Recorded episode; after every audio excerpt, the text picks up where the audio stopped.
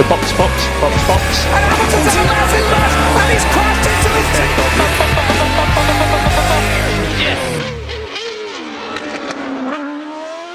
Herkese merhaba. Podstop Podcast'in yeni bölümünde formasyon turunda her zaman olduğu gibi Deniz Halil ve ben Burak birlikteyiz. Deniz Halil selam, hoş geldiniz. Merhaba herkese. Merhaba, hoş bulduk. Bugün birçok Formula 1 severin e, tanımış olduğu ve F1 Taraftar Kulübü kurucusu Metin Mete bizle birlikte. Metin abi selam, sen de hoş geldin yayınımıza. Selamlar, hoş bulduk. Çok güzel bir ekiple karşı karşıyayım. Enerjiniz yüksek. Çok teşekkür ederiz. Nasılsın abi, her şey yolunda mı? Öncelikle pandemi dönemi nasıl gidiyor? Sağlığın saatin yerindedir umarım. Çok teşekkürler. Sağlığım yerinde. Sadece işim gereği Rusya'da yaşıyorum. Ee, oraya da zaten gelmem bu pandemi döneminde biraz zaman aldı. Bir iki haftadır buradayım. Burada tabii Türkiye'ye göre biraz daha şey pandemi. Daha fazla var ve daha az önem veriliyor. Ama her şey yolunda şimdilik çok şükür. Umarız hep sağlıkta kalırsın abi. Teşekkürler. Eğer senin için de uygun olursa abi zaten birçok insan seni tanıyor ama biz bir kısaca seni tanıyalım. Kimsin, neler yaparsın? Ee, Rusya'da yaşadığını zaten biliyoruz. Bize kendinden bahsedersen süper olur diye düşünüyorum. Tabii ki e, Metin Mete adım soyadım. E, Boğaziçi Üniversitesi'de Uluslararası İlişkiler bölümü bitirdim. Daha sonra yine Boğaziçi Üniversitesi'nde Executive MBA yaptım. 21 yaşından beri iş hayatındayım. Özel sektörde çalışıyorum. Bir yandan da Formula 1 ayrı bir ilgi alanım. Hani üniversite bitimiyle beraber, üniversitenin ortasında daha doğrusu izlemeye başladığım bir spor. Tutkunu olduğumuz için işte yıllardır Formula 1 severlerle ilk Facebook üzerinden daha sonra TRT'deki programla ve daha sonra da Twitter'da iletişim kurmaya devam ettik. Ee, Rusya'da yaşıyorum. Burada bir şirketin üst düzey yöneticiliğini yapıyorum. Ee, Formula 1 ile ilgilenmeye devam ediyorum bu şekilde. Soçi'de seyircili yarış olması bekleniyor. Bununla ilgili düşünceleri neler? Hemen onunla başlayalım hazır Rusya dediğimiz için. Evet, evet. Soçi'deki yarışın seyircili olacağına Soçililer inanmıyor. Öncelikle onu insider bir bilgi vereyim. Ben geçen hafta Soçi hafta sonu için bir e, rezervasyon yaptırdım. İşte bu yönettiğim şirketin o bölgedeki distribütörü. E, o da kendisi de aynı zamanda Formula 1 tutkunu. Beni öğrendiği zaman da çok mutlu olmuş. E, fakat kendisi gelmeyin dedi. Ben de gitmeyeceğim dedi ve kendisi yurt dışındaki yarışlara giden birisi normalde. Büyük bir ihtimalle seyircisiz olacak. Olursa da biraz tehlikeli gibi bir şey söyledi.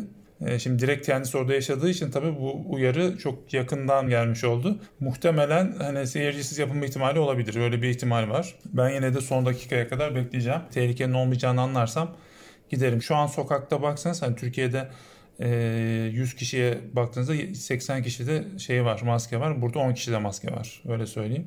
E, fakat şu sokaktaki duruma bakılırsa ben hani seyirciyle yapılacağını düşünüyorum. E, bence gelecek olan gelmeyi düşünen de Formula 1 severler ki Twitter'dan da zaten bununla ilgili bir duyuru yapmıştım. Ciddi bir şey alarak, önlem alarak maskelerini çıkarmadan, hiçbir şekilde temas etmeden problem olmayabilir. Güzel bir yarış. Soçi şehri çok güzel bu arada.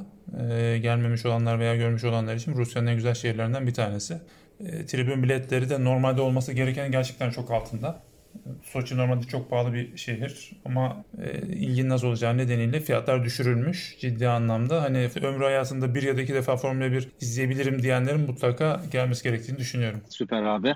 İstersen şöyle yapalım. Seni hem tanımış da olduk ama biraz Formula 1 sevdanla ilgili ve Formula 1'deki e, düşüncelerini biraz daha kafamızda şekillendirebilmek adına birkaç tempo sorusuyla başlayalım dedim.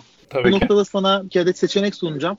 E, bunlardan kendine en yakın düşündüğünü e, bizim için söylemeni tercih etmeni rica edeceğim. Formula 1'e biraz daha detaylı bir şekilde girmiş oluruz. Eğer uygunsan başlıyorum. Tabii tabii başlayalım. Tamamdır. Barrichello mu Bottas mı? Hmm, Bottas. Tamam. Racing Point mi Aston Martin mi? Ee, Force India. Güzel oldu. Peki Imola mı Mugello mu? Duygusal olarak Imola. Senna'nın hatırası olduğu için Imola. Ee, ama pist karakteristiği olarak Mugello derdim ben. Peki 2021 Carlos Sainz mı? 2021 Daniel Ricciardo mu? Hmm. Tabii kırmızıya aşkımızdan dolayı Carlos Sainz. Bu sorunun cevabını bilerek sordum. İtiraf ediyorum ben de burada. Peki Jean Todt mu Toto Wolff mu? Ya şöyle şimdi çok gerçekten can alıcı sorular soruyorsunuz. Jean Todt çünkü Ferrari hayatının e, başarılarını yaşatan adam. Fakat hani e, herhalde bugünkü sohbetimizin bir yerinde değinirim. Toto Wolff e, daha başarılı bir takım patronu bence. Süper abi. Peki e, yine bir tricky question diyelim. Ferrari F2004 mü Mercedes W10 mu? Mercedes W10 bence daha başarılı bir araç. Çünkü F2004 daha başarılıydı fakat F2004'ün olduğu dönemlerde sınırsız test vardı. Şu an o yok. Ona rağmen e, inanılmaz dominant bir araç var. Dolayısıyla da Mercedes bence. Peki Bahreyn mi Abu Dhabi mi? Bahreyn. Fisichella mı Trulli mi? Ee, Fiskella tabii ki. Tamam. Peki sıralama turları mı yarış mı? Yarış. Şimdi bu seferki tabii uzman Formula 1 severler için geliyor. Toranosuke Takagi mi yoksa Takuma Sato mu? Ee, Hangisini tutsam elimden kalacak gibi bir şeyin. Tak- Takagi ya. Takagi. Takagi. Bilmeyenler için bu arada söyleyeyim Formula 1'e daha yeni dönemlerde başlanan için Takagi Arovs takımının e, uzun süre e, son sıralarda e, gridde kalmasını destekçi olan pilotlardan bir tanesiydi. Takuma Sato için de herhalde YouTube'a yazsanız e, birkaç keyifli anıyla karşılaşabilirsiniz. Keyifli olsun diye böyle bir şey paylaştık. Güzel oldu abi. Teşekkür ederiz. Hı hı, rica ederim. Süper. O zaman ben e, hemen izniniz olsa ilk soruyla giriyorum. Çünkü hem benim çok merak ettiğim bir soru hem diğer takipçilerimizin çok merak ettiği bir soru. Şimdi ilk sorumuz tabii gündemin yoğunluğundan dolayı Türkiye Grand Prix'si olacak. Hepimizin bildiği gibi 2005-2011 yılları arası İstanbul Park'ta e, yarışılmıştı Türkiye Grand Prix'si. Fakat daha sonra zamanın hükümetinin e, almış olduğu bir kararla e, yarışlar devam etmemeye başladı. Fakat bu sene özellikle Temmuz ayının ortasında e, yarışılacağına dair e, dedikodular artmaya başladı. Şimdi benim sorum şu olacak. E, İstanbul Park'ın yaklaşık 150-160 bin kişilik bir kapasitesi olduğunu biliyoruz. Fakat son yarış dönemlerinde, son zamanlarda neredeyse bunun yarısının e, dolduğunu biliyoruz. Tabii bu seneki yarış e, seyircili olabilir, seyircisiz olabilir onu bilemiyoruz ama bu yarış önümüzdeki yıllarda İstanbul Park Türkiye Grand Prix'nin tekrar takvime girmesine bir etkisi olur mu? Girmesi durumunda bu yaklaşık 160 bin kişilik kapasiteyi full doldurduğunda bir ekonomik anlamdan bize bir getirisi olur mu? Ya da yani genel olarak bir Türkiye Grand Prix ve İstanbul Park bakımından bu sorulara bir hızlıca cevap verirsen çok sevinirim abi. Şimdi Formula 1'in Türkiye'ye gelişin öncelikle hikayesini kısaca anlatalım. Formula 1 Türkiye'ye ilk geldiğinde e, devletin ciddi bir desteği vardı. Çünkü birincisi hükümetin zaten yeni dönemleriydi. E, ikincisi o dönemde Avrupa Birliği'ne girmeye çalışan bir Türkiye vardı. O yüzden de maddi desteği devlet göz önüne aldı. Zaten ciddi bir yatırımla pist yapıldı.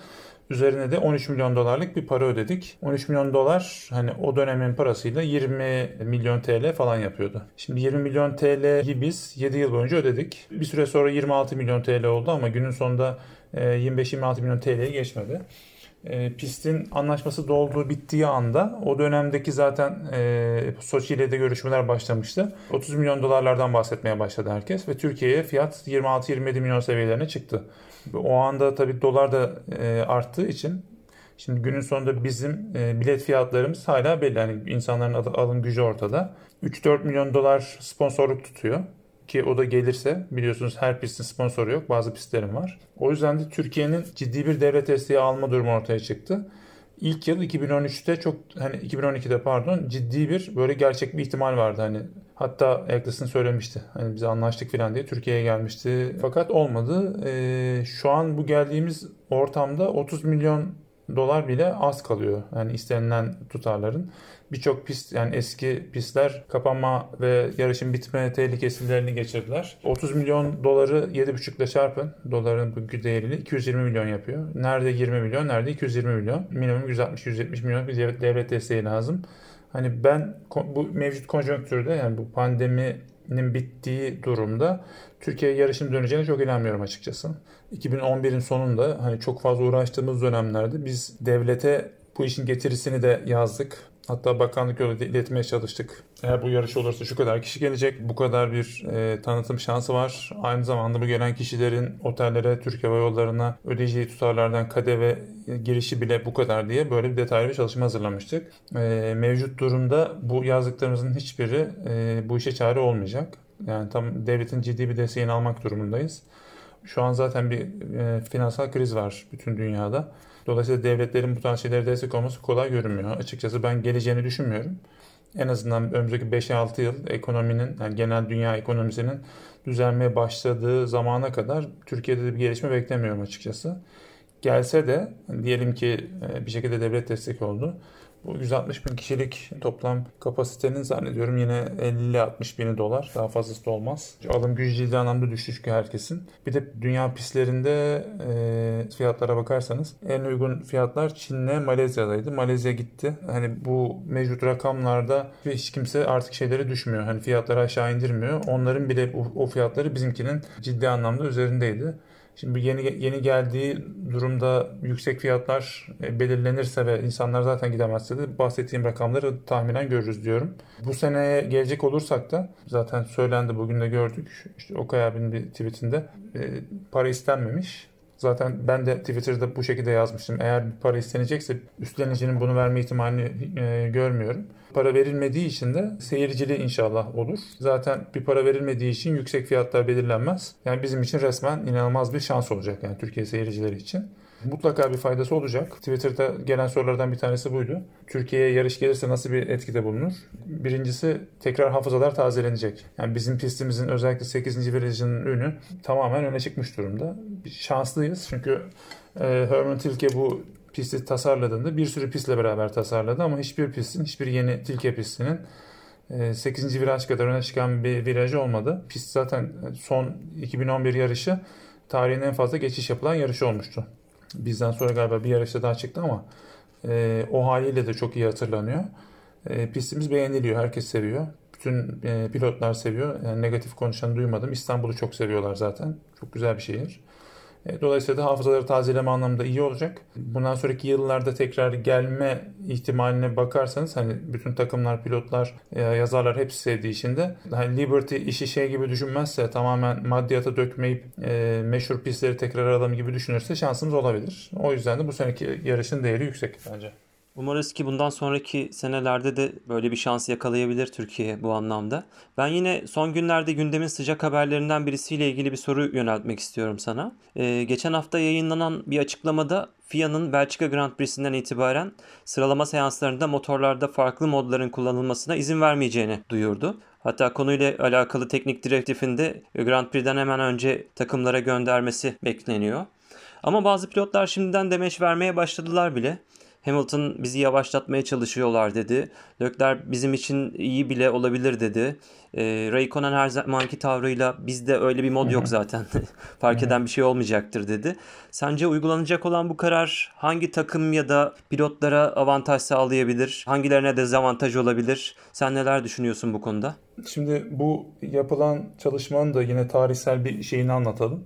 Formula 1'de bir pilot, bir takım çok fazla öne çıkarsa ve heyecan düşmeye başlarsa e, FIA ve işte o an şeyin sahibi kimse eskiden FOM şimdi Liberty e, konuşarak e, kuralları değiştiriyorlar. Sezon ortasında dere geçerken at değiştirilmez normalde ama sezon içerisinde bunlar yapılıyor. Hoş da değil. Mesela 2004'te Ferrari'nin işte sizin başta da sorduğunuz gibi Ferrari'nin inanılmaz bir dominansı olunca 2005'te dediler ki e, lastik değiştirmeyi kaldırıyoruz. Başladığınız lastiklerle bitireceksiniz. E, ve Ferrari vurmuştu bu karar. Yani o dönemde hatırlarsanız 2004-2005'te Ferrari ciddi anlamda problem yaşadı ve ön sıralara gidemedi hiç. Bir sonraki yıl e, Renault alıp başını gidince kütle amortisörü yasaklandı. Daha sonra 2011, 2012, 2013 Red Bull'un inanılmaz yılları başladı. İşte o zaman da egzoz beslemeli difüzör konusu vardı. On, onlara yasaklanınca Red Bull'un da dominansı e, sendelemiş oldu. İşte 2014'te kurallar değişti. Turbo motorlar geldi. Şimdi bu Mercedes için aslında alınan ilk karar değil. Birkaç tane karar alınmıştı. Bu özellikle turbo döneminde. Fakat hiçbirisi etkilemedi. Bu da bence etkilemeyecek. Mercedes'in mevcut da son hani son 3-4 yarıştır sıralama turlarında koyduğu fark zaten bir saniyeden fazla. Bu getirilen motor modunun olayı da yarış sırasında e, daha farklı bir motor modu seçiliyor. Sıralama sırasında biraz daha agresif, biraz daha e, fazla yakıt kullanılan ve motorun yorulduğu bir e, mod gerektiriyor. FIA diyor ki bundan sonra sıralamada ne yaptıysanız yarışta öyle yapacaksınız. Şimdi mantıken düşündüğümüzde zaten bir veya iki tur olduğu için motorlar yoruluyordu. Ne olacak? Sıralama sırasında biraz daha dengeli yapacaklar. Yarı sırasındaki motor modunu sıralamaya da koyacaklar. Şimdi bu şu, bana şunu düşündürüyor. Sıralamada evet zaten bir saniyelik bir fark var. Bu bahsedilen yavaşlama da 0.2-0.3 saniye etkiler. Hadi 0.4 diyelim ona. Günün sonunda hala Mercedes önde olacak. Fakat şöyle bir tehlike var ortada. Mercedes yarışta daha hızlı olacak bu durumda. Çünkü eskisine göre daha e, yüksek bir motor modu seçecekler. Bu böyle olduğu için de Mercedes'in yarış sırasında azalan farkı daha da artmaya başlayacak. E, dahası bu işin bir tarafı. Öteki tarafı da e, Red Bull'un da motor modu var. Red Bull da etkilenecek bu işten. Dolayısıyla az önce bahsettiğimiz 0.2-0.3 saniyelik fark belki tekrardan aynı yere geri gelecek. Fakat bu sefer yarış sırasında ulaşılamaz bir Mercedes görmeye başlayacağız. Dolayısıyla ben bu işin Mercedes'e bir e, dezavantaj getireceğini düşünmüyorum. Bence farkını koruyacak. Bir, bir veya iki yarış alışana kadar hangi modu seçelim diye belki bir sendeleme olabilir. O da yine yarışı kaybetmeyle sonuçlanmaz. Sadece sürelerini etkiler. Yani aklıma hep anlatırken bir yandan da bir atasözü geliyor. Rüzgar ne kadar sert eserse etsin kayadan götüreceği sadece tozdur. Yani Mercedes orada tam bir kaya ve istedikleri kadar bu tarz şeyleri alsınlar. Mercedes inanılmaz bir imparatorluk kurdu ve e, sadece üzerindeki tozu alabilir o getirilen bu yeni kurallar. Bu da zaten sadece ön sırada bazı değişikliklere sebebiyet verecektir büyük ihtimal. Orta sıralarda bu modların motor haritalarının değiştirilmesinde çok büyük bir farklılık olabileceğini düşünmüyoruz değil mi? Hani ben de oradan en azından Racing Point ile ilgili bir yorumun olur mu onu merak ettim. Şimdi şöyle Racing Point'e verilen bu şasi daha doğrusu Racing Point'in kopyaladığı şasi ve motor modu Mercedes'in motor modunu kopyaladığı anlamında da gelmiyor. O yok yani. Şu an Racing Point'in uyguladığı agresif motor modu gibi bir şey olduğu düşünülmesin. O doğru değil. Ferrari'nin de yok bu arada. Ferrari'nin de bir motor modu yok. Çünkü Ferrari geçen yıl vardı. Fakat motorla ilgili bir uzlaşmaya gidince yani motorları falsolu çıkınca diyelim daha doğrusu. Şu an aktifte kullanan bir Red Bull var bir de Mercedes var. Ötekilerde e, böyle ciddi alınabilecek motor modu yok. Abi bence bu daha iyi çünkü Ferrari'nin eğer aktif kullandığı böyle bir özel motor modu varsa bence durum daha içler acısı olduğu için. Yok onlar hala zaten ne seviyede olduğunu ve ne, neyi ne kadar değiştirebileceklerine bakıyorlar. Hani hala SS edebildiklerini, konuyu değerlendirebildiklerini de düşünmüyorum. Çok iyi abi. Ben de buradan aslında Ferrari'ye bağlamak istiyorum. Bununla ilgili birkaç e, aklımıza gelen sorular var. Mattia Binotto da açıkladığı gibi Elkan'ın da söylediği sözlerle Ferrari yeniden bir yapılanmaya girdi. E, bu yapılanmaya yönelik de e, her anlamda hem teknik kadroda hem pilotlar seviyesinde farklı değişiklikler yapıyor. Yeni departmanlar kuruyor. Ferrari'nin sence bu yeniden yapılanmasında odaklanması gereken e, ana konu ne olmalıdır? E, bunu da biraz şuna bağlamak istiyorum aslında. Hem bugünle hem yarınla. E, son e, yani bu sezon boyunca aslında gördüğümüzde geçen sene sonundan beri gördüğümüz Fethel'in düşük performansının sorumluluğu acaba bu yapılanmanın e, başlama tarihiyle bağlantılı, ilintili olabilir mi? Buradaki bu düşük performansın sorumluluğu pilotta mıdır? Yoksa takımda mıdır? Yoksa bu yapılanma süreci içerisinde bunu birçok sporda görüyoruz zaten. E, farklı yerler bundan etkileniyor. etkileniyor. E, bunun bir etkisi olabilir mi? Bir diğer bununla bağlantılı sorun ise Carlos Sainz'ın önümüzdeki yıldan itibaren bu yapılanmayın belli bir aşamasını tamamlamış ama tamamen bitirmemiş takıma katılması e, onun üzerine nasıl bir baskı yaratır? Bu takım içi politikayla başa çıkabilecek seviyede bir pilot mu sence Carlos Sainz? E, yıllardır bu soruyu alırım. İlk defa e, yazmam gerekmeyen, rahatlıkla konuşabileceğim bu ortamda bu soru soruluyor. Çok teşekkürler onun için. Ve verebileceğim herhalde en uzun cevabı vereceğim bu konuyla ilgili. Çünkü Twitter'da 280 karaktere sığdıramıyoruz bunları. Ben kendim de zaten yıllardır özel sektörde yöneticilik yapıyorum. Şu anda e, direkt üst düzey yöneticiyim. O gözle anlatayım. Zaten günün sonunda Formula 1 takımları bir şirket gibi yönetiliyor. E, ben Ferrari'de bir liderlik sorunu olduğunu yıllardır söylüyorum zaten. Yani Jean Tot'un gidişinden itibaren Domenicali zamanından beri bunu söylüyorum. Balık baştan kokar diye boşuna söylememişler. Ve dikkat ederseniz Toto Wolff'ün mesela başarısı da liderlik başarısı. Çünkü Horner'ın nasıl ki bir önceki dönemi başarılıydı. Çünkü doğru insanları seçmişti. Vettel gibi doğru bir pilot seçti. Weber gibi iyi bir yardımcı seçti. Adrian Newey gibi çok iyi bir teknik direktör seçti. Onunla da başarı geldi. Yani doğru insanları seçip doğru yerlere koymak ve daha sonra detayları takip ederek işin gidişatını görmek ve de e, bulduğunuz insanları motive etmek tam olarak şu an bahsettiğim şey. Ferrari'de bu şu ana kadar yoktu. E, Binotto iyi bir teknik adam ama iyi bir takım patronu olamadı. Bir tek ondan önce olma ihtimali olan son başkan vardı. Son başkan da zaten vefatıyla beraber bu iş yine olmadı. Ben hep yıllardır Briatore ediyorum. Ferrari'de olması gereken adam. Çünkü direkt ve kimin nerede kullanacağını çok iyi biliyor. Ferrari'de dolayısıyla da öncelikle balığın baştan kokmasını engellemek için başı değiştirmek gerekiyor. Yani iyi bir doğru bir lider gerekiyor. İkincisi 2004 en son ben hani adam akıllı başarısı diyorum. 2007 biraz McLaren'in kendi eliyle Ferrari'ye vermiş olduğu bir şey oldu. Ferrari normalde o yıl şampiyon olamaması lazımdı. E, Alonso tek başına olsaydı şampiyondu veya Hamilton tek başına olsaydı şampiyondu. Birbirlerinden puan aldılar. E, 2004'te de işte sınırsız test vardı. Şu anda öyle bir şey yok. Dolayısıyla da Ferrari'nin baştan aşağı yeni sistem ayak uydurması gerekiyor. Fabrikanın yeri Maranello'da kalabilir doğrudur ama mesela Mercedes'e bakın bu kadar Alman milliyetçisi bir takımda fabrika hala e, İngiltere'de, Brackley'de. Takım oradan devraldılar. Motor tarafı Köln'de, şasi tarafı da Brackley'de. Çünkü mühendisler istemiyorlar artık hani İtalya'da yaşamayı. Ferrari'nin bu tarz bir radikal bir karar alması gerekiyor. Ben şunu düşünmüyorum. Eğer böyle bir karar aldığında İtalyan seyirciler aa neden İtalya'dan gittiniz derler mi demezler. Herkes sportif başarıya bakıyor. Ferrari'nin bunu yapabilecek kadar gözü kara bir takım patronu al, bulması gerekiyor. Pilot olarak zaten hiçbir eksikleri yok. Leclerc de tek başına da götürebilir. Vettel'le bile gidebilirdi bu işler ama şu anda her şey o kadar kötüleşti ki Vettel de hata yapmaya başladı. Takım içerisinde neredeyse olumlu hiçbir şey yok. Özellikle bu sene. Bu yüzden liderin değişmesiyle beraber bu tarz radikal kararlar alarak ilerlemesi gerekiyor. Fettel'in biraz zihinsel olgunluğu da getirdiğini düşünüyorum ben. Ee, normalde bunu yapabilecek bir adam değil Fettel. Yani Fettel gayet 4 defa şampiyon oldu. Bu tesadüf de değil. Fakat olgunluğu e, istikameti getirdi diyelim. İstikameti getirdiği için de şu anda geri, geri dönemiyor. Ve böyle durumlarda kontrol al, delete yapmak ya da tamamen kapatmak, bilgisayarı yeniden başlatmak her zaman gerekli olan şey. Fettel'in şansını başka yerde denemesi gerekiyor gibi görünüyor şimdilik. E, Sainz'ın sorun yaşayacağını düşünmüyorum. Çünkü Sainz bir Ferrari'ye bilerek alındı. Yani Sainz'ın seçilmesi e, tesadüf değildi. Bir Sainz çok olgun bir pilot e, yaşına göre ve tam bir takım oyuncusu. Yani Sainz'ın ben Ferrari'nin içerisinde cuk diye oturacağını ve yıllarca da kalacağını düşünüyorum. E, temel bir problem olmazsa. Sainz'ın önündeki tek problem babası. Babası çok fazla karışıyor her şeye. Çok doğru bir yere geldin abi. Çünkü yanlış hatırlamıyorsam Toro Rosso'dayken de Red Bull Akademi'deyken oradayken de e, baba Sainz e, senior e, baya kararlara dahil olup kendi oğlunu ön plana çıkartacak takım içi politikalara girmeye çalışıyordu. Ferrari gibi politikanın Aynen. başkenti olan bir noktada onu nasıl yönetecekler bir de onu yorumlamanı isteyecektim. Yani bu problem. Ferrari böyle şeyleri sevmiyor. Daha önce de Ferrari'nin başına böyle bir şey gelmedi bu arada. Yani bu tarz bir pilot olmadı. İlk defa olacak. Böyle bir problemle karşılaşacak olmaları hoş değil. Belki de Sainz'ın e, kariyeri etkilenecek bu işten.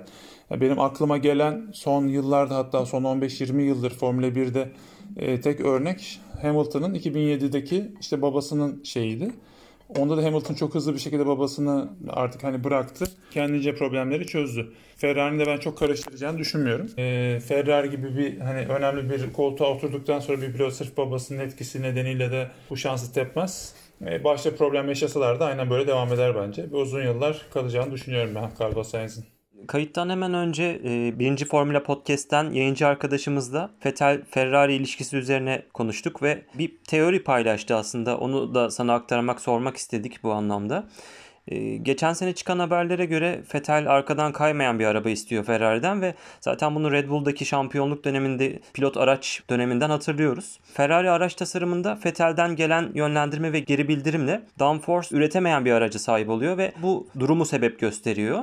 Bu yüzden deniyor ki Ferrari Vettel'e kontrat vermeyip bunun cezasını kesmiş olabilir mi? Sence bunun e, gerçeklik payı olabilir mi? Bu konuda ne düşünüyorsun? Bunu merak ettik açıkçası e, Vettel sırf öyle istedi diye üretilen aracın downforce olmama ihtimali yok. Yani arkadan kayan bir araçla önden kayan bir araçta da yüksek downforce yapabilirsiniz. Bu tamamen sizin aracın e, dengesiyle ilgili ve kurduğunuz sistemle ilgili bir şey.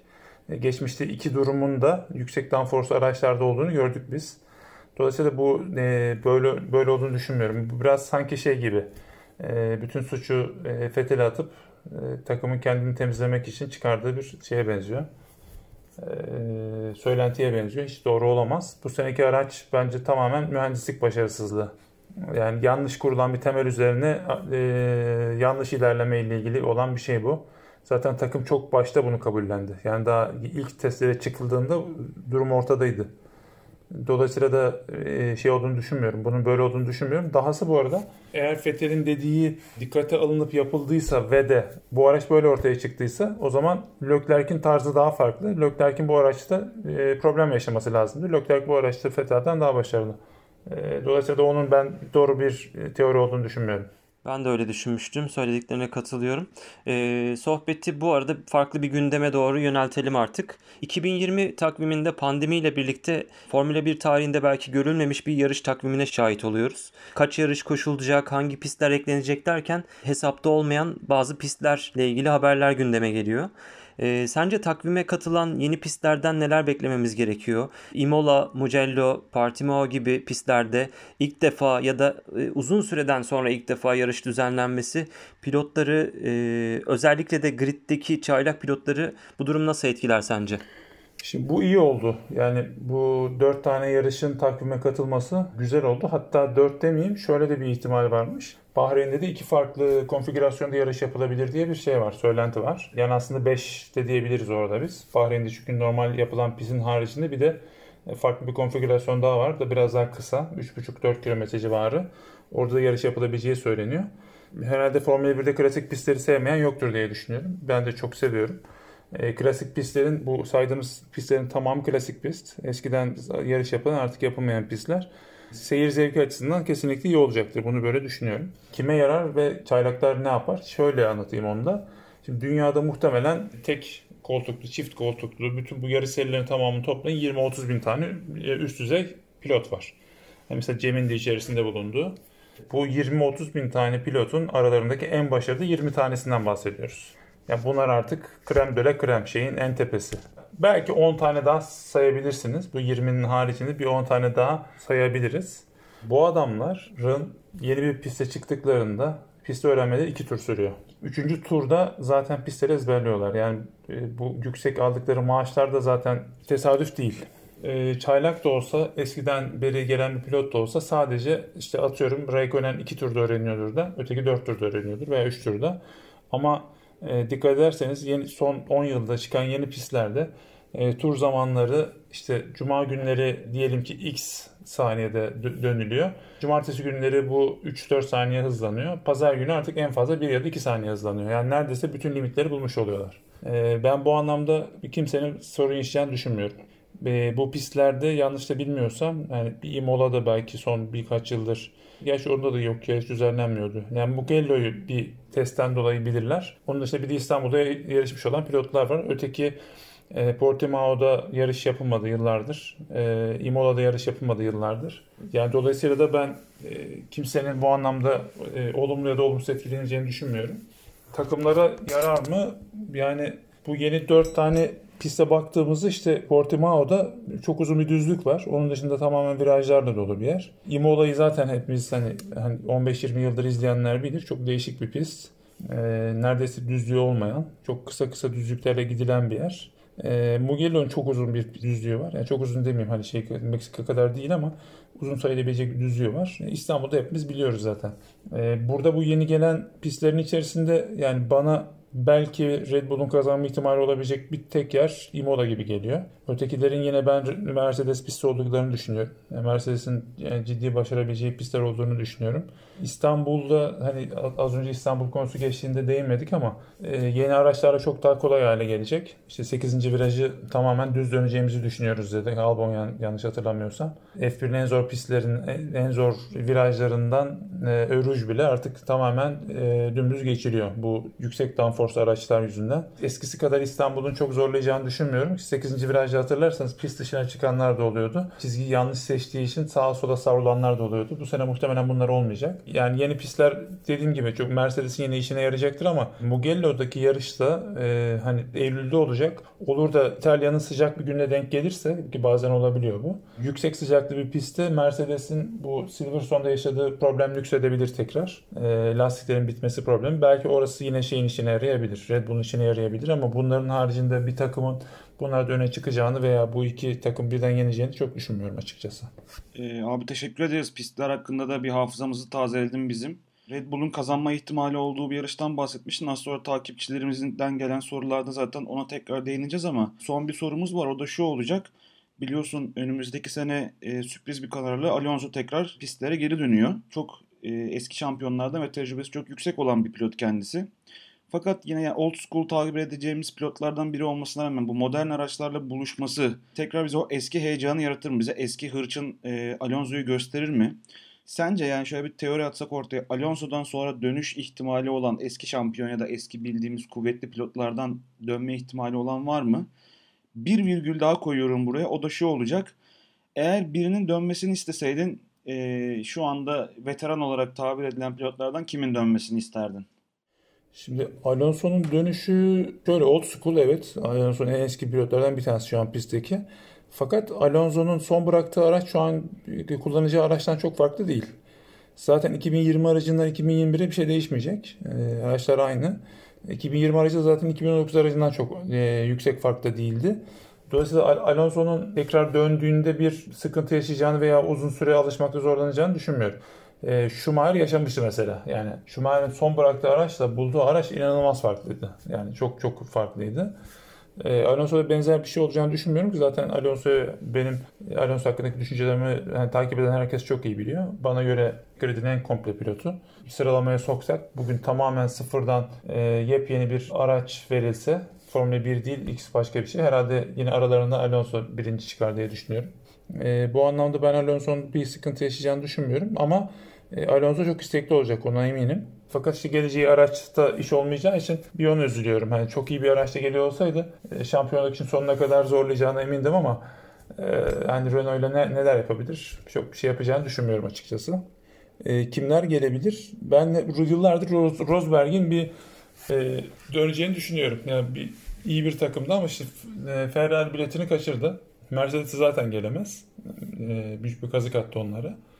Geleceğini düşünmüyorum. Zaten takım içerisinde sayılmıyor artık. E, yani geldiğinde de on, onlarla yan yana görünmüyor çok fazla. E, bu anlamda eski şampiyonlardan birinin geleceğini çok beklemiyorum. Aklıma bir tek şey geliyor. Hani değil 2021'de 2030'da da arasanız Massa'yı herhalde Massa yine koşarak gelir.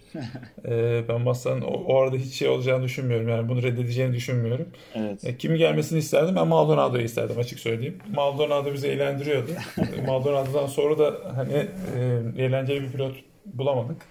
Dolayısıyla Maldonado'nun gelmesini isterim pistte. E, Grosjean ve Avane'leriyle güzel bir şey izletirler bize. Ne de Magnussen hala pistteyken. Abi İstanbul Park geri dönerse Evet. belki Massa koşarak bir kontrat bakmaya başlayabilir ya. O da 3 kere yanlış hatırlamıyorsam kazanmıştı zaten İstanbul Park'ı. O yüzden belki o kendi yerine durmak istemez öyle bir durumda. Yani bazı pistler bazı pilotlara gerçekten uyuyor. İşte e, Hamilton, Macaristan uyuması gibi. Böyle birkaç tane pistte hani elini kolunu sallaya sallaya kazanabilir dediğimiz pistler var. İşte Spa'nın Raikkonen uyuması gibi. İstanbul Park'ta Massa'ya uyuyordu. Evet Massa biraz daha kötü bir araçla bile kazanabilirdi İstanbul Park'ı ama artık e, hani Massa'nın son 3-4 sezonuna bakın. Yani yarışırkenki son 3-4 sezonuna bakın. Massa iyi, değildi. Dolayısıyla da çağırsanız gelir ama kimse artık Massa'yı çağırmaz. Ee, tabii yani şu anki masa belki dediğin gibi kimse çağırmaz ama masa kalitesinde pilotları da görmek isteriz. Aynı zamanda Maldonado cevabı da çok güzeldi. Ya Batın'ı isterdim mesela. Yani Batın'ı çok seviyorum ben. Çok karakterli, düzgün bir pilot. Batın gelse güzel olurdu. Ee, onun dışında da bı- bırakıp da hani çok iyi pilotlardan bırakıp da artık yeşil el veren pilot bildiğim kadarıyla kalmadı. Bunlar olsa yeterliydi. Evet, onların yerine inşallah daha tecrübeli pilotlar gelir. Ee, Maldonado tekrar geri dönmesi çok gerçekçi değil ama onun ayarında bir pilot görsek gerçekten bizi tekrar eğlendirse çok keyifli olur. Bu arada Maldonado ile ilgili şunu söyleyeyim. Maldonado'nun geldiği dönemde işte o dönemde benim de program yaptığım senelerde dolayısıyla yurt dışındaki gazetecilerle de e, ilişkim iyiydi. Maldonado'dan şampiyonluk bekliyorlardı. Vay be. Gerçekten yani ilk girdiği sene Maldonado'dan ciddi bir şampiyonluk ya da çok iyi bir şeyler bekliyorlardı. Gerçekten hani e, şaşırtmıştı herkesi. Yetenekli bir pilot yarış kazandı günün sonunda. Hani yarış kazanan seçkin pilotların arasına girdi. Ki zor da bir yarıştı o. E, ama olmadı yani Ma- Maldonado sadece kendini e, kazalarla ve hayatta e, kimsenin aklına gelmeyecek iyimserlikte mücadeleleriyle tanındı. Maalesef öyle bir şey yani tarihin tozlu sayfalarına gömülmüş oldu. Evet ama biz de güzel anıyoruz en azından dönüp baktığımızda. Bizim sorularımız bu kadardı ama takipçi sorularına geçelim. Böyle de çok aşmamak adına e, istersen bu soruları hızlıca cevaplayalım. İlk sorumuz şöyle. Ruhi Mehmetzade'den geliyor. Bu yılın kalan yarışlarında Mercedes dışı takımlar ne kadar galibiyet alır? Pol başka takıma gider mi? Az önce sorulara zaten bununla ilgili yakın bir cevap vermiştim ama tekrar cevaplarsak seviniriz. Pol beklemiyorum ben başka takıma gitmesini. Yani bu sene e, Mercedes'in pol kaybetmesi için bir kaza olması gerekiyor. Yani Mercedes'in başına bir şey gelmesi gerekiyor. Normal şartlarda ben polün kimseye geçeceğini düşünmüyorum. E, yarış kazanmaya gelince de Red Bull'un Mercedes'in şampiyonluğunu ilan ettikten sonraki kalan yarışlarda genellikle dikkat ederseniz e, Mercedes saldıktan sonra Red Bull bir iki yaş kazanıyor. Senenin son 2-3 yarışında Red Bull'un bu tarz bir e, galibiyet alma ihtimali var. Bunun dışında e, Mugello'da dediğim gibi bir galibiyet alma ihtimalleri var. San Marino'da olabilir, yani Imola'da e, bir galibiyet alabilirler. Onun dışında çok şey beklemiyorum açıkçası. E, zaten dikkat edersen Silverstone'daki yarışta Mercedes'in lastik problemi yaşadığı bir şey de geldi galibiyet. bir sebep olması gerekiyor. Yani Mercedes geçen senelerde olduğu gibi daha kötü yarışarak her şey normalken yarış kaybetmiyor bu sene. Ve sıralamalarda geçen sene göre çok daha önde. Dolayısıyla da e, yani Mercedes'in sıkıntı yaşaması durumunda ben e, Red Bull'un kazanmasını bekliyorum. Bir de sıkıntı yaşamasa da sene sonunda Mercedes'in rahatlamasıyla beraber belki bir iki yarış kazanabilirler. Ee, biz de aynı şeyleri aşağı yukarı konuşuyoruz, düşünüyoruz. Ee, istersen takipçilerimizden gelen bir diğer soruyla devam edelim. Ee, motor sporları anlamında ülkemizi gururlandıran bir sporcumuz Cem Bölükbaşı sorulmuş. Kendisi bilmeyenler için söylemiş olalım. Genç e-sporcular arasında ve yeteneğini de e-spordan Formula Renault seviyelerine çıkartmış bir pilot. Şöyle sorulmuş Metin abi. Cem Bölükbaşı bir röportajında Formula 1 hedefinden bahsetmişti. Bununla ilgili ne düşünürsünüz demiş. Soruyu şöyle toparlayalım. Sence ilerleyen dönemde Cem'i motor sporlarının zirvesinde gerçek bir Formula 1 aracının koltuğunda görme şansımız olabilir mi? Sen ne düşünüyorsun? Şimdi Formula 1 çok fazla biraz maddiyata bindi. Yani eskiden de böyleydi ama artık son 15 yılda sadece yetenekli olduğu için alınan herhalde Leclerc var. O da Ferrari'nin zaten akademisindeydi. Bir de şey var, Russell var. O da yine akademideydi Mercedes'in. Onun dışında böyle para ödemeden herhangi bir harcama yapmadan alınan bir pilot hatırlamıyorum ben. Dolayısıyla Cem'in de böyle bir şeye ihtiyacı var. Yetenekli olduğuna kesinlikle inanıyorum. Alt serilerden yani özellikle GP2 e, yeni adıyla F2 ve F3 serilerinden gelirse e, böyle bir şansı var. Bence bu 2005-2004'te Petrovis'i nasıl spora destek vermeye karar verdiyse yine benzer bir destek bulabilirse Cem'in şansı olabilir. En son şeyini izledim. Cem'in e, TRT'de galiba programda söylediğini. E, Türkiye'de böyle bir ihtimal olsa yani biz biliyorsunuz anketleri çökertmemizle meşhur bir milletiz. Formula 1'e ilgi bir anda 10 katına çıkabilir. Yarış geri gelebilir. Hani hükümet destek verebilir. Dolayısıyla Cem'in o anlamda e, önemli bir misyonu var. Eğer bir maddi destek bulup e, alt serilere girebilirse devamı gelebilir. Açıkçası güzel de olur. E, ama o maddi destek bulmak ne kadar muhtemel? %50'nin altında bence. Umarız e, görebiliriz kendisini diyelim. Çünkü gerçekten hem bizi heyecanlandırır hem de dediğin gibi Türkiye'ye çekme konusunda büyük bir misyonu olur. Bir diğer soruya geçelim. Hüsnü Keskin'den gelmiş soru. Albon Toro Rosso'dayken zaman zaman Gazli'yi geçiyordu. Durum şu an tam tersi gibi. Ortak tek noktaları her ikisinin de ezici bir şekilde Verstappen'e mağlup olması. Red Bull'un birinci ve ikinci pilotlarına verdiği araçların farklı olabileceğini düşünüyor musunuz demiş. Evet bu enteresan birkaç sefer daha geldi bu soru. Ferrari için de benzer bir şey söyleniyor. Şimdi Formula 1'de pist üstü başarı ile gelen bu puanların her birisinin inanılmaz bir faydası var. Yani maddi olarak inanılmaz bir faydası var. Ee, hiçbir takımın bir pilotuna daha kötü araç vererek ötekisini öne çıkarma şeyi olmaz. Öyle bir şey yaparsa çünkü e, sıralamadaki yeri değişebilir. Sıralamadaki yeri değişince de bir pilotun yıllık kazandığı rakamın 2-3 katını birden kaybedebiliyor. Dolayısıyla da böyle bir ihtimal ne Red Bull için ne Ferrari için ne bir başka takım için yok. Ha, kim için olabilir? Şunun için olabilir. Mesela Racing Point sahibinin inanılmaz parası vardır. Oldu öne çıksın diye sabote edebilir. Çünkü para umurunda değildir. Hani o da olmaz da hani hani olsa olsa öyle olabilir diyorum. Ona da inanmam ol, olduğuna. Formula 1'de hiçbir takımın böyle bir e, amatörlük yapacağına inanmıyorum. Yani niye öyle görünüyor? Çünkü Verstappen aşırı özel bir pilot. Yani çok çok iyi bir pilot olduğu için karşısına çıkan herkes sıradan görünmeye başlıyor. Gazli gittikten sonra yani psikoloji biraz daha düzeldikten sonra iyi şeyler yapmaya başladı ama Gazli bugün dönsün. Yine uğrayacağı akıbet bu olacak. Şu anki yüksek iyi pilotlardan da Vettel de şu an Red Bull'a gitse muhtemelen sıkıntı yaşar diye düşünüyorum Verstappen'in karşısında. E, bu anlamda konu e, sabote edilme değil bence Verstappen'in e, aşırı iyi olması nedeniyle yanına gelen pilotların kötü görünmesiyle ilgili. Haklısın ama yani gerçekten ortada çok ciddi bir fark olduğu için tur bindirecek seviyelere gelmeye başlıyor artık aradaki farklar. Böyle komplo, komplo teorilerinin e, çıkması. Son şöyle son yarışta biraz şey vardı. Lastikler yani biraz kobay gibi kullanıldığı için e, Albon biraz onun etkisi vardı. Bir de zaten dikkat edin son 7 senedeki 8 senedeki hatta 10 senedeki yarışlara bakın. İspanya'daki yarışlarda hep aynı şey oluyor. Yani Barcelona özel, özelinde söylüyorum bunu.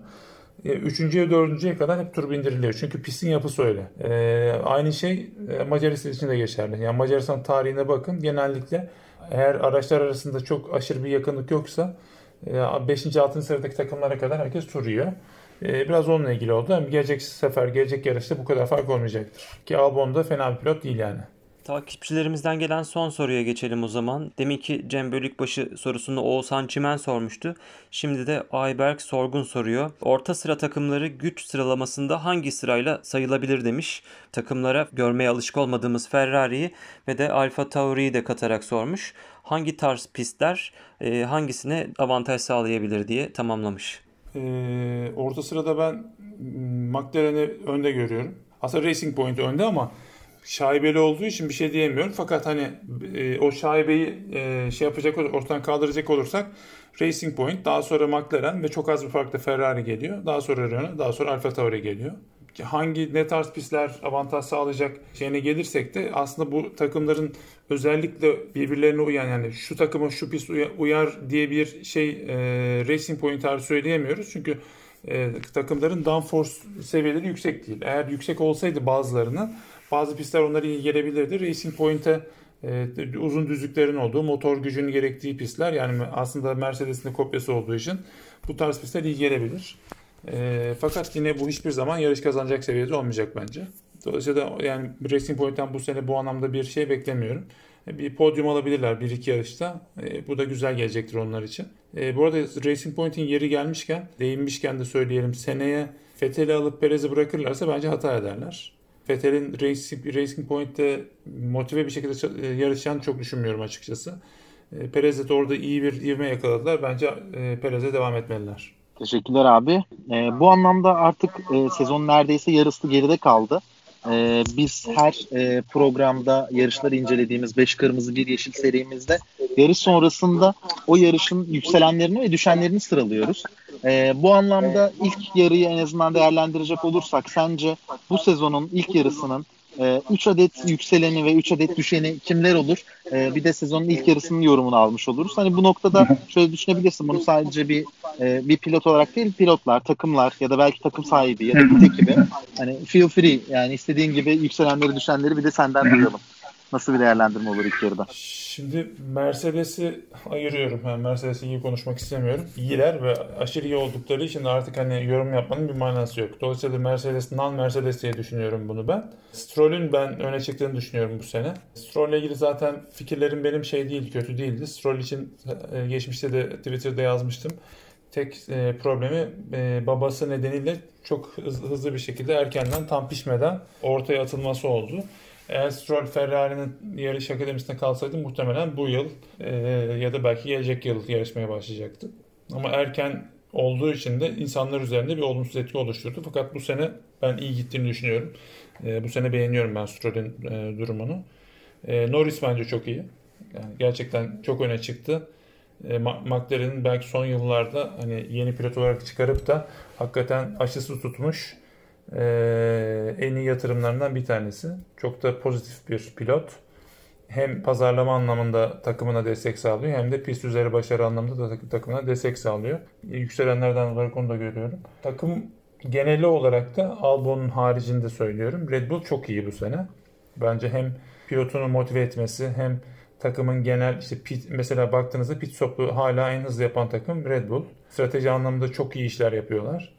Ee, ben Red Bull'un yavaş yavaş artık hani 2022'ye hazırlık anlamında tekrardan bir bounce back yapabileceğini düşünüyorum şampiyonluğa. Ee, hani alırlar almazlar bilmiyorum ama eskisine göre çok daha iyi olacaklarını düşünüyorum. Ee, böyle bir şansları var. Bu sene de çok beğeniyorum. Yani Red Bull'un genel e, durumunu, gidişatını. Üç yükseleni bu şekilde söylemiş olayım. Düşenlerde de yani Fethel'i maalesef yine bu listenin arasına, arasına koyuyorum ben spinleri devam ediyor. Moral bozukluğu devam ediyor. Takımla çocuk gibi takımla konuşmuyor. Şimdi tabii bunu dinleyen feterciler Ferrari'ye bu suçu bulacaklar ama aynı şeyi Raikkonen için düşünemiyorsunuz hiçbir zaman. Yani Raikkonen'in bu kadar düşüp de saçma sapan çocukça hareketler yaptığını hiç görmedik. Ben yani Fethel'i biraz hem pist üstü hataları hem de bu krizleri yönetme anlamıyla düşenler arasında görüyorum yabancı birine gitmeyeceğim. E, ikinci olarak da Ferrari'yi söyleyeceğim. Ferrari e, yani herhalde son 20 yılın en kötü Ferrari'si her anlamda. Ne pist üzerinde başarı var, ne pilotunu yönetebiliyor, ne genel gündemi yönetebiliyor. Gerçekten çok e, acınacak durumda Ferrari bu sene. Takımın e, teknik patronunun hatta patronun çoktan şu ana kadar e, yani istifa etmesi lazımdı ama hala duruyor. Umarım bir şeyler yaparlar artık da hani Ferrari sevenler de ki For'un takip edenlerin büyük kısmını oluşturuyor. Rahat bir uyku uyumaya başlarlar. E, düşenlerde Albon'u da yine bu listeye koyuyorum ben. Albon geçen sene bizi ümitlendirmişti. Bu sene şampiyonluk adayı olabilir ve çok iyi yarışabilir diye. Ama sezonun şu ana kadarki kısmında e, ciddi bir soru işareti problem bence Albon. Verstappen'in aşırı derecede gerisinde kaldı ki Verstappen'in bir yarışı eksik. Yani iki yarış sıkıntısı ne vardı. Ben hani o sabote şeylerine inanmıyorum. Onun doğru olduğunu düşünmüyorum. Düşenler arasında da rahat rahat koyabiliriz diye düşünüyorum Albon'u. Süper oldu abi. Dediğin gibi geçtiğimiz senenin sonunda ağzımıza bir parmak bal çalmış gibi oldu Albon. Beklentileri kendisi arttırdı belki de e, ikinci yarıdaki performansıyla ama bu sene e, beklenenin biraz daha gerisinde kaldı. Umarım sezonun geri kalan yarısında da çok daha keyifli yarışlar izleriz. Daha çok rekabetin olduğu, e, daha e, yarışların sonuna kadar izlettiren, daha keyifli sıralama turları ve yeni pistlerle birlikte e, unutulmayacak bir 2020 sezonu izleriz diye düşünüyoruz. Metin abi çok teşekkür ederiz. Çok keyifli bir yayın oldu. E, bugün bize katıldığın için. Gerçekten daha devam etsek saatlerce konuşabileceğimiz e, bir sürü konular, bir sürü sorular vardı. Ama umarım bunu ilerleyen günlerdeki farklı yayınlarımıza saklarız. Ee, orada da kaldığımız yerlerden daha keyifli bir şekilde devam ederiz diye düşünüyoruz. Ben teşekkür ediyorum. Çok keyifliydi gerçekten de. Ben normalde e, podcast hani çok geçmişte çok fazla e, yaptığım bir şey değildi. Ama hani ilk defa denemek istedim sizinle birlikte. Şu ana kadar hep reddettim. Sıkılabilirim diye ama hiç sıkılmadım yani. Çok da keyifli. Belki iki saat daha devam edebilirdik. Size de yolunuz açık olsun. İnşallah e, çok daha yüksek bir e, takiple e, yayın hayatınızı devam edersiniz. Teşekkür ediyorum. Çok sağ olun. Teşekkür ederiz.